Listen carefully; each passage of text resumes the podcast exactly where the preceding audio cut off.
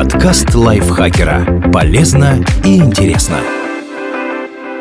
Всем привет! Вы слушаете подкаст лайфхакера. Короткие лекции о продуктивности, мотивации, отношениях, здоровье, обо всем, что делает вашу жизнь легче и проще. Меня зовут Михаил Вольных, и сегодня я расскажу вам о пяти странных вещах, в которые верили врачи прошлого.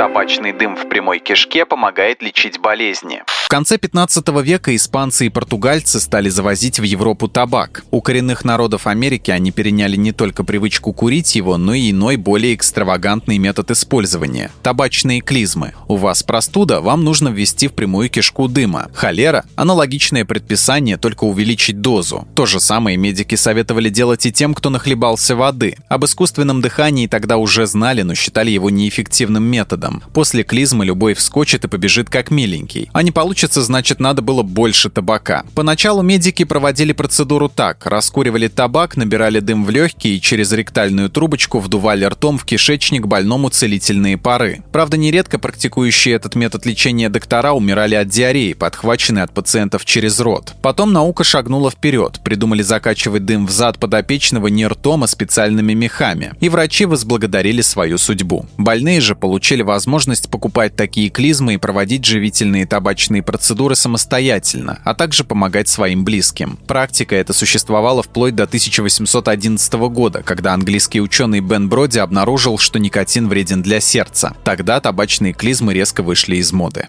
Человеческий мозг сделан из спермы. Мнения античных ученых о том, зачем человеку нужен этот странный и, казалось бы, бесполезный орган в черепной коробке, всегда сильно разнились. Аристотель, например, полагал, что мозг вторичен, а душа и разум человека хранятся в сердце. Однако римский врач Клавдий Гален раскритиковал эту точку зрения в пух и прах. Он установил, что именно мозг является главным средоточием разума и чувств всех живых созданий, и дал этому органу точное определение. Мозг представляет собой холодный влажный орган, образованный спермой. В Средневековье и Ренессансе идеи Галена подхватили и хорошо развили. Так, венецианский хирург Алессандро Бенедетти в 1497 году рассказал, как производится мужское семя. При избыточном питании оно переполняет голову, где обычно содержится, поступает в нижние органы и изливается оттуда. То есть мозг не только образован из сгустившейся спермы, но и служит ее постоянным источником. Устройство женского организма средневековые авторы тоже описали с доскональной точностью. Они признавали, что женский мозг также состоит из спермы, но не такой густой, и излишки этого живительного экстракта выходят у дам через грудь, образуя молоко. То есть, как считали Бенедетти и его коллеги, младенцы во время кормления буквально высасывали у женщин мозги.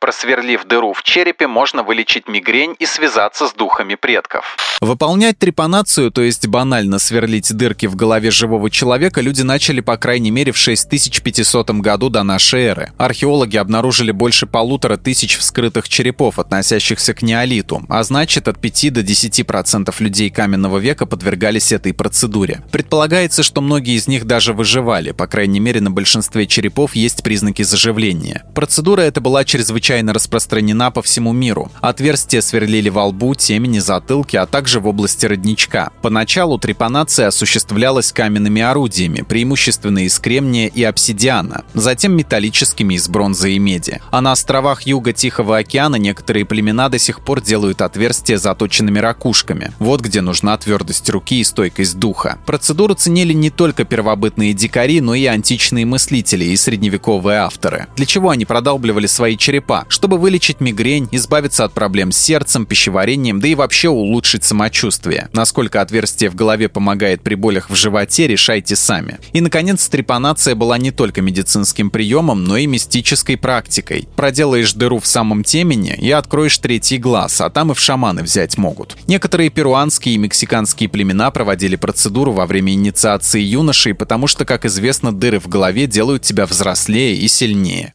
Торий и радий дарят бодрость и улучшают самочувствие.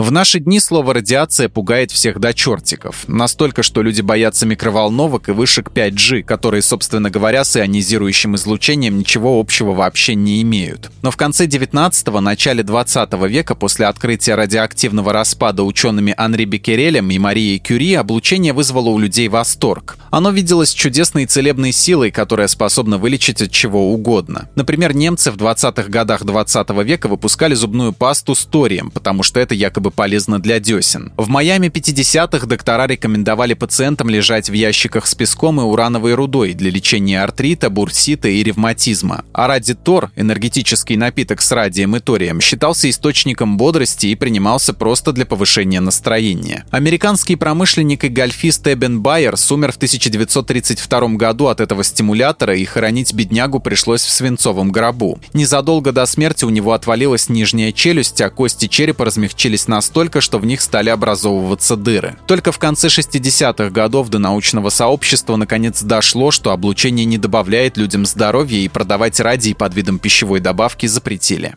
Мастурбация вызывает многочисленные психические и физиологические заболевания. Современная наука считает, что самоудовлетворение не вредно, а даже полезно. Ну, если, конечно, сильно не увлекаться. Но к такому мнению ученые пришли далеко не сразу. Так, в 1759 году швейцарский врач и по совместительству советник Ватикана по медицинским вопросам Самюэль Агюст Тиссо установил, что анонизм приводит к усталости, сумасшествию, мигрени, судорогам, слепоте и высыханию мозговой ткани. Тиссо опубликовал работу, в которой детально расписал все ужасные последствия этой вредной привычки. Книга имела широчайший успех и за полтора последующих столетия переиздавалась аж 63 раза. Она поселила в умах людей, дожившую до наших дней уверенность, что от рукоблудия и ладони волосатыми становятся, и зрение падает. Книга стала основой для, по крайней мере, 800 научных работ самых видных ученых 18 и 19 веков, которые, по сути, повторяли утверждение Тиссо. В медицинских справочниках мастурбацию называли причиной почти что трети известных в ту пору заболеваний. Естественно, родители, прочитавшие этот научный труд, испытывали желание во что бы то ни стало защитить своих детей. Для этого, например, в Лондоне с 18 века продавались специальные пояса, крепившиеся к паху поверх одежды, которые не позволяли подросткам трогать себя в неположенных местах. Еще один класс инструментов для предотвращения анонизма у детей – специальные металлические замки, крепившиеся на половом органе. При попытке сжать этот орган рукой устройство кололо носителя шипами. В то, что такие девайсы просто необходимы юному растущему организму, верили вплоть до 1930-х годов.